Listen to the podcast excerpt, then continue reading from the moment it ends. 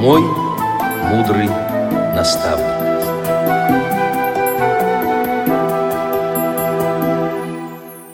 Здравствуйте, уважаемые радиослушатели! С вами ведущая Цендема Бойко и звукорежиссер Дарья Ефремова. А на связи с нами Юрий Панчишин, учитель информатики из города Стерлитамак, Республика Башкортостан. Здравствуй, Юра! А, добрый день, Сандама. Скажи, пожалуйста, вот э, ты, кроме того, что учитель информатики, по-моему, еще что-то ведешь. Можешь рассказать нам о своей педагогической деятельности? Ну да, совершенно верно. Я не только учитель информатики, я еще и учитель коррекции. И даже, честно признаюсь, э, иногда меня просят а, или помочь, или провести уроки и физики, и химии у незрячих наших ребятишек. Я по большому счету, просто так как у нас отсутствует должность тифлопедагога, я учитель информатики. Но на самом деле информатику я и веду у незрячих ребят. То есть официально числюсь называется, да? Ну, я не только официально числюсь, но я еще и ее официально и веду. Кроме этого, еще же говорю, э, уроки коррекции пространственной социально-бытовой ориентировки. Да, и швец, и жнец, и над людей грец. Ну, практически так можно сказать. Я же говорю, что иногда просят еще даже и помочь на других уроках, на других предметах. Да, и еще, кроме этого, я понимаю, что ты работаешь со звуком, так как мы познакомились на курсах по работе с программой SonForge. Да, совершенно верно. Непосредственно, скажем, опять же, на коррекционных занятиях стараемся как-то а, делать это более интересно с ребятишками, занимаемся какими-то вещами. То есть э, даже могу, кстати, я могу и продемонстрировать вам кусочек дать такие скайп-спектакли, когда я ребят... Мне, кстати, ребят сами пишут э, спектакли, пишут роли себе расписывают, я их записываю, потом все это свожу, обрабатываю как раз все то, что мы проходили в Реакомпе на курсах а, по работе с цифровым звуком. Да, мы столько всего наговорили, ну а теперь уже можно сказать, где это такое чудо происходит. В общем-то, чуда никакого нет.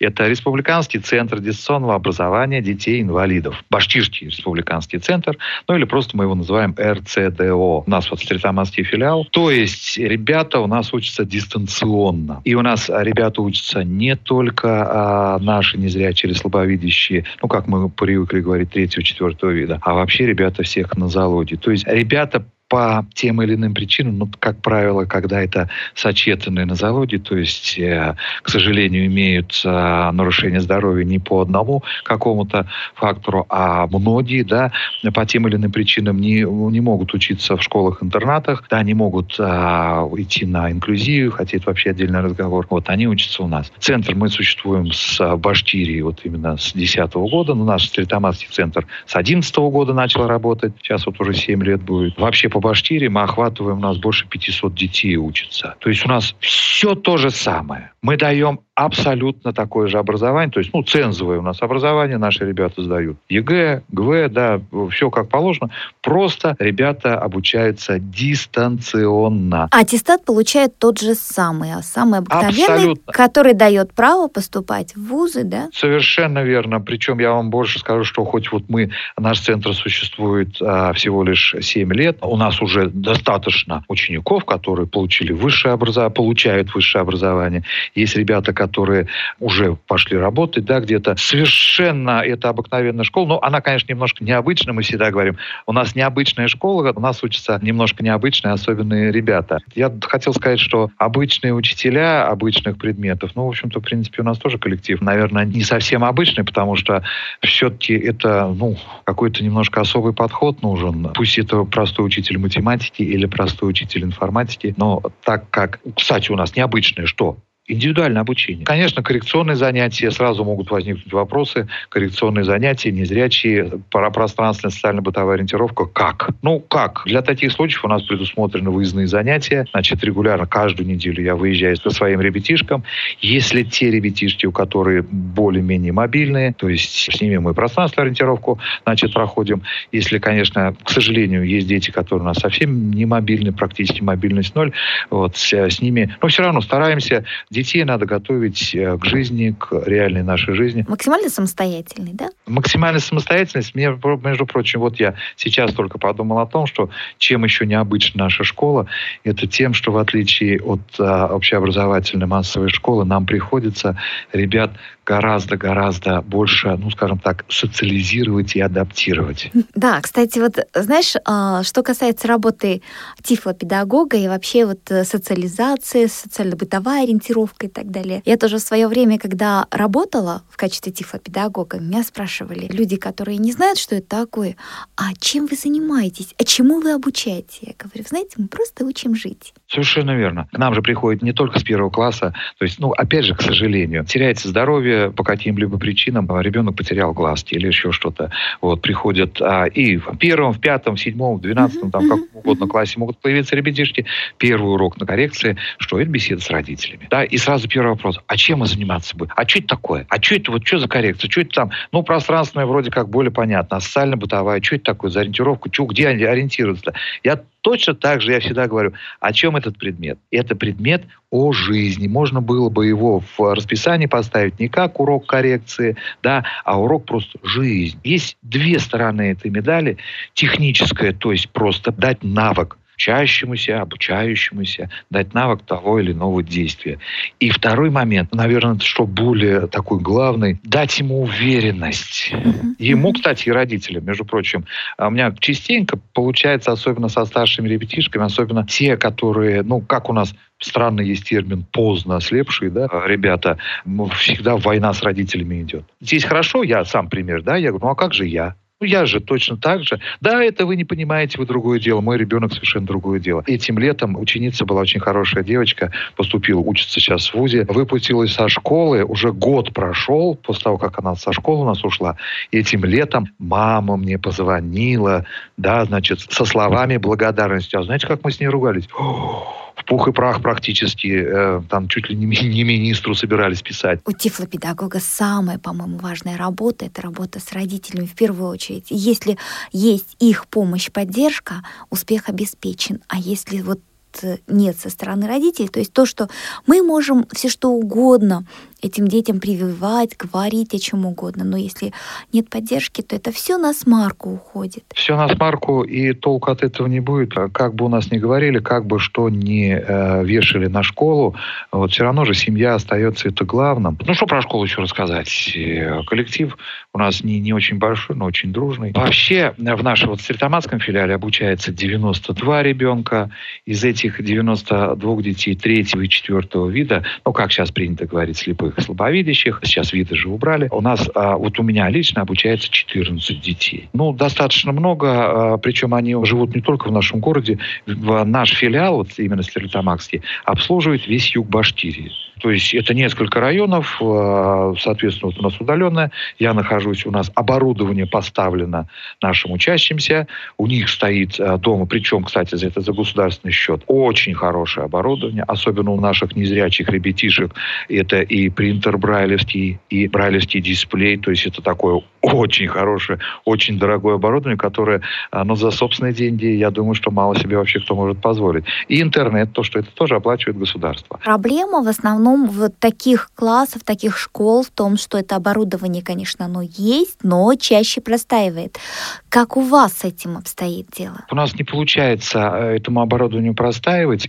Я с вами здесь соглашусь. Брайлевский дисплей, зачем он нужен? Брайлевский дисплей, если у нас есть Just, который нам все говорит. Сейчас же очень многие дети просто не знают Брайля. По сути, заставляем, причем, кстати говоря, частенько приходится заставлять именно читать по Брайлю. Uh-huh. Брайлевский принтер, это же все, знаете как, что значит э, простаивает оборудование?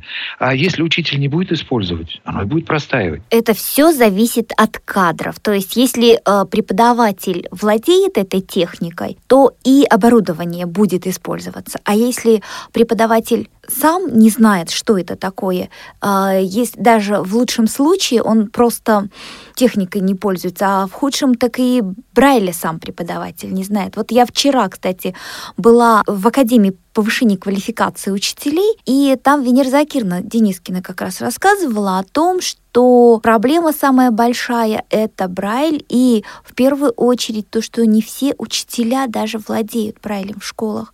Не говоря об инклюзивных, даже в специальных школах не все знают его. Совершенно я с вами соглашусь. Вот я же говорил вначале то, что иногда мне приходится там и физика, да, там география, а что-то такое, по какой причине. Приходит у нас ребенок, незрячий ребенок, как говорю, у нас все, то есть и э, с первого по восьмой вид все у нас учатся. Учитель приходит с простой школы.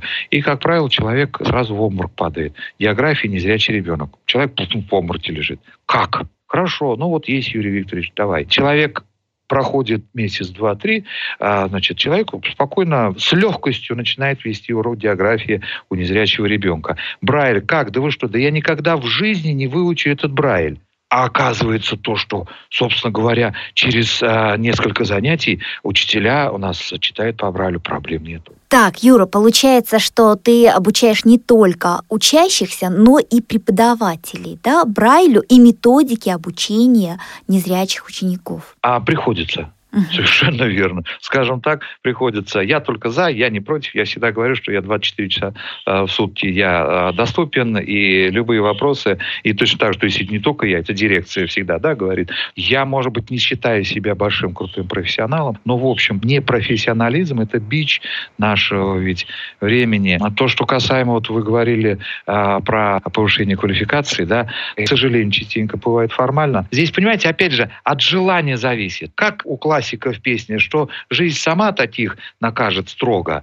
Да, но в данном случае не накажет, а научит. Интересно наблюдать, приходят учителя с простых школ, с массовой школ, в нашу школу, в коррекционную вообще школу. Кто-то просто уходит, да, кто-то остается. Когда-то тяжело бывает. Опять же, профессионализм. У нас сейчас, как по правилу, любая хорошая компания иногда превращается в компанейщину. Сейчас сказали электронное образование, использование электронных ресурсов. К сожалению, не только у нас в массовой школе. Я вижу такое, то, что учителя взяли презентацию, взяли какой-то видеоурок, поставили, и все, можно самим сидеть и там заполнять журнал, да, или еще, еще что-то делать. То есть вот эта компания уже превратилась в какую-то компанейщину. С детьми перестали работать. Все зависит. Все-таки в первую очередь от желания, тем более в нашей области вот в коррекционных школах вообще это большой фактор. Поэтому а научиться можно всему. Еще один такой интересный момент. Вот э, обучение дистанционное, да, а как э, ребенка научить пользоваться этим оборудованием, то есть вообще компьютером пользоваться. Это как происходит? Все-таки хотя бы первые какие-то занятия, это же должны быть, наверное, очными. Здесь есть два варианта. Угу. Либо это очное занятие, если мы говорим про незрячего ребенка, я приезжаю к этому ребенку, либо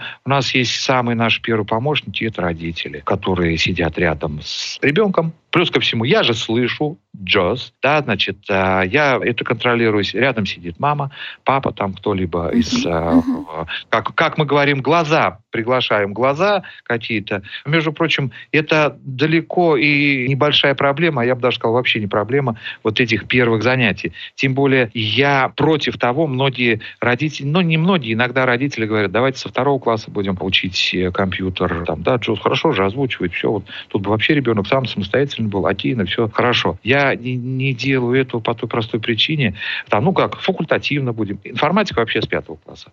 Вот. Я этого не делаю. Опять же, как мы вот перед этим говорили, Брайль. Если как только мы ребенка, если во втором классе мы начнем учить ребенка пользование компьютером, пользование джазом, нашими программами экранного невизуального доступа, дети Брайль бросают сразу. Соответственно, после этого мы получаем, что как хорошо я сегодня, да, то есть абсолютно uh-huh, безграмотно получается. Да. Поэтому до последнего, скажем так, не тянем, э, чтобы ребенок, ну, то, в общем, самостоятельно занимался на компьютере. Во всех остальных случаях у нас помощник мама, да, ну, родители, будем так говорить. Дело в том, что а, у нас ведь э, не совсем это, не полностью дистанционно. У нас русский математика учителя всегда ходят на дом. Mm-hmm. То есть у них все-таки получается очное. Потому что, ну, согласитесь, все-таки совсем, скажем так, дистанционно основные предметы русский математика это невозможно. Поэтому они обязательно ходят домой. Это домашние очные занятия. Коррекционно, опять же, что я считаю, кстати, это второй по значимости. Если мы не социализируем ребенка, все его огромные-огромные пятерки по всем предметам в аттестате, это все будет ерунда. Первая задача – научить ребенка дать знания А вторая задача равнозначная. Его социализировать и адаптировать, интегрировать. О, какие сейчас модные слова придумали. А вообще просто научить жизни и не бояться ничего. Мы с тобой встретились на курсах звукозаписи в Москве. Смотри, активные люди. У нас были Кострома, Орел, Крым, да, Башкирия люди а, со всех регионов не боятся, ездят. В Реакомпе я учился еще до этого. С Владивостока люди приезжают, те, кто не боятся. А сколько людей, те, которые, опять же говорю, с хорошим образованием, но, к сожалению, не приспособленные к жизни. Я ведь дело в том, что еще и взрослые здесь в округе в Стерлитамаке, взрослые незрячие тоже мои. Mm-hmm. В смысле, в каком плане? А, я также их учу работе на компьютере. Как же тебя и... хватает на всех? Ну, ну вот у меня до обеда у меня школа, после обеда у меня взрослые. Просто как реабилитолог, да? То есть... Ну да, скажем, как реабилитолог, то есть здесь, ну, ну конечно, не учитель информатики. Это добровольно?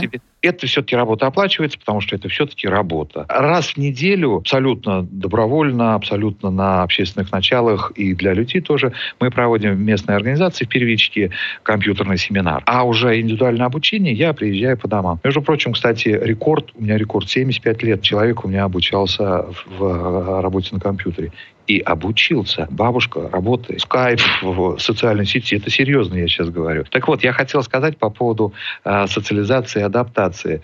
Э, очень грустно смотреть, это на самом деле грустно на это смотреть, когда реальный случай, сейчас говорю, человеку 32, по-моему, года на тот момент было, мама его приводит, ну, ладно, кто сопровождающий должен быть, тотальник наш.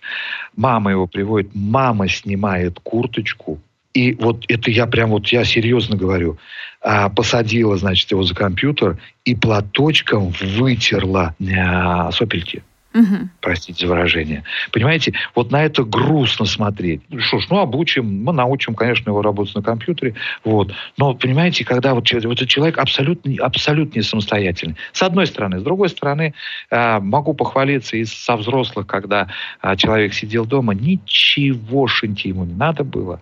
А я когда-то там в первичке был, э, господи, как это называлось-то, э, председатель комитета по молодежи, когда чуть помоложе был. Угу. Значит, занимался молодежью и устраивал, значит, анкетирование. Я, честно говоря, я удивился, когда мне там в анкетах писали молодые люди, вообще не хочу работать. Вот, то есть, хотите ли вы работать? Да, были такие, не хочу. Правда, серьезно. Или там были такие, только в коллективе, где абсолютно незрячие. Начинаешь объяснять, что ну как, это же вы понимаете, это же вот, вот я не хочу, я ничего не буду. И приятно, я как бы, скажем так, так условно себе галочку ставлю, когда там дама у меня обучилась за взрослым за 30 лет ей уже, или там около 30. Ну, что такое, то есть уже в взрослом виде, которая вот из тех, которые не хочу вообще. Она занялась компьютером, да, значит, э, прошла курс, все отлично, все замечательно. Проходит год-два, наверное, год, может быть. А я со, с ними, со всеми стараюсь э, связь поддерживать, и, да, там чем-то помогать уже, когда они в самостоятельном плавании в компьютере. Мне звонят, Юрий Викторович, а я поступила в Курск музыкальное училище. Благодаря это, это ее вытянуло. Это ее хоть как-то начинает адаптировать, интегрировать туда, туда, туда. Хоть люди начинают что-то хотеть. Вот, вот это мы от, от школы отошли. Но вот это я все-таки как главным главным предназначением, раз уж так получилось, раз уж я круто у меня изменилась жизнь на 180 градусов, то он, я считаю вот это самым главным предназначением именно меня как преподавателя, плюс к знаниям давать еще социализацию в обществе. Ну, а теперь давай вернемся к тому, с чего ты сам начинал. Техникум. Потом безумные 90-е начались, и надо было деньги зарабатывать, бизнес какой-то там, да. Армию Значит, отслужил, по-моему, да? А, да, а, в армии. А, все в порядке проблем нету с этим. Ну, в общем, ну, скажем, там где-то к 30 годам стало зрение падать. Сначала немножко, а потом, скажем, там за несколько лет упало довольно сразу сильно. Да, я понял то, что жизнь у меня, собственно, такая, какая жизнь она у меня была, а она такая дальше уже все продолжаться не может. Пришлось мне все это дело завершить. И, ну, грубо говоря, конечно, это э, совсем уж просто, я так говорю, сесть и маковку, как говорится, почесать, а чем же мне заниматься дальше. Дело в том, что компьютер-то, ну, то есть у меня зрячая жизнь была, компьютер и прочее, прочее, как-то оно было. Ну, вот э, решил то, что доступно. Ведь я тогда, кстати говоря, только слыхим слыхивал то, что, оказывается, компьютер можно озвучить. Тогда еще JAWS, там какие-то были 4.5, да, версии, пятая версия. Сначала надо было э, изучить компьютер. То есть с помощью пользования компьютером, с помощью Джоза. Я это сделал, мне это дело понравилось. И я пошел учиться на дефектолога. А где учился? Учился я в наш Башкирский Восточная экономико-юридический гуманитарный университет. Ну, ВГУ у нас проще это называется, слишком длинное название. И там вот. есть дефектология? Там есть дефектология, да. Это работает совместно с БГУ, значит, э, на базе этого всего дела. И пришел я в школу таким образом. В принципе, кстати, я еще не доучившись пришел в школу работать. И так дальше пошло. Потом непосредственно э, реакомп, значит, реабилитолог, ИКТ для незрячих слабовидящих, преподаватель ИКТ незрячих слабовидящих. То есть вот таким образом круто я изменил свою жизнь. А между прочим, серьезно, когда сейчас встречаешь людей, ну, у нас не очень большой город, но все-таки там с кем-то годами не видишься, да, а где-то или, э, ну, тем более сейчас меня там, а, окликнули, о, привет, привет, с прошлой жизни. И когда узнают, а ты чё, где сейчас? Я говорю, я учитель. И люди в обморок падают, как так? Да не может быть. А как же? А как тебя туда занесло? Ну вот ну вот так меня занесло. Между прочим, я считаю в некоторой степени это Богом данное такое дело, ну, в любом случае, это же богоугодное дело, которое, ну, я не знаю, дарить добро людям, это очень здорово, а когда их еще чему-то научишь и видишь плоды своей работы, это, это здорово, мне это нравится. Моя работа мне нравится. Ну, вот я всегда в этом случае говорю, это благодарные ученики, благодарные не те, которые там заплатили тебе или что-то подарили, а именно те, которые, от которых получаешь э, отклик и результат. Результат получаешь. А знаете, как я вот скажу э, и слушателям, и, и всем, да, вы понимаете, выпускница, там, ну, профориентация у нас, да, значит, выпускной класс. Э, кем ты хочешь быть? А я, говорит, пойду как вы.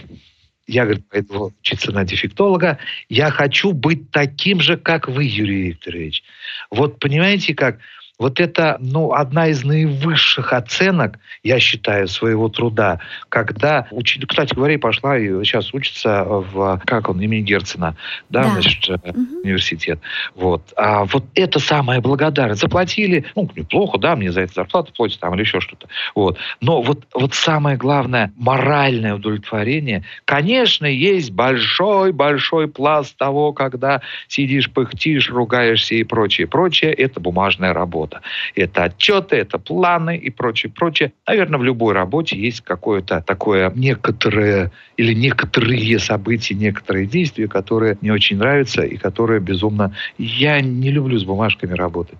Uh, ужасно не люблю с бумажками работать. Mm-hmm. И... Да, к сожалению, да. Ну, к сожалению, без этого куда денешься? Это часть тоже нашей работы. Вот, но благодарность учеников, она перевешивает все. Да, это точно. Я так понимаю, что вот эти вот педагогические знания, помогают ли они в воспитании собственных детей? Я думаю, по-моему, у тебя не один. Э, знаете, как говорят, э, быть, э, быть, есть... быть детьми учителей... Они не очень... оказываются как сапожник без сапог. Да, наверное, иногда, может быть, оказывается как сапожник без сапог, а иногда говорят так, что папа... Педагогически запущенные дети, в основном, это у педагогов. Вот. Ну, э, совершенно верно. Э, я уж э, как бы так иногда им говорю, их трое у меня, да, я говорю, ну, вы это, вы как-то так хоть чуть-чуть соответствуете, но они взрослые, значит, там говорят, да, конечно, мы будем соответствовать. А иногда, наоборот, мне говорят, папа, выключи, пожалуйста, учителя. Все, вечер, вечер, выключи, пожалуйста, учителя. И, то есть здесь я даже, даже я вот здесь не могу сказать, в хорошем плане это помогает или не в очень хорошем плане это помогает. Ну, там где-то в детских садах, в школах, наверное, это однозначно помогает, потому что, э, ну, знаете, как э, вроде сказать то, что да вы ничего не понимаете в нашей работе, уже никто не может. Вот, вот в этом, наверное, точно хорошо. Ну, иногда приходится. Вот вчера только в садике у маленького а, возник какой-то там, ну, на днях, скажем, возник вопрос такой. Я как дефектолог, я как работник образования. Ага, ко мне прислушались. То есть никто не сказал мне, да идите отсюда, не мешайте нам тут работать, вы тут ничего не понимаете. По-разному, по-разному бывает. Слишком многогранно. Но я говорю, а частенько говорят, что а, уже вечер, все, папа, все, все, все, все успокоились, все успокоились. Вот так. Юра, спасибо большое за беседу. Продолжим ее в следующий раз. Напоминаю, что сегодня с вами работали ведущая Центыма Бойко и звукорежиссер Дарья Ефремова. А в гостях у нас по скайпу Юрий Панчишин, преподаватель информатики из города Стерлитамак, Республика Башкортостан. Всего доброго, до новых встреч!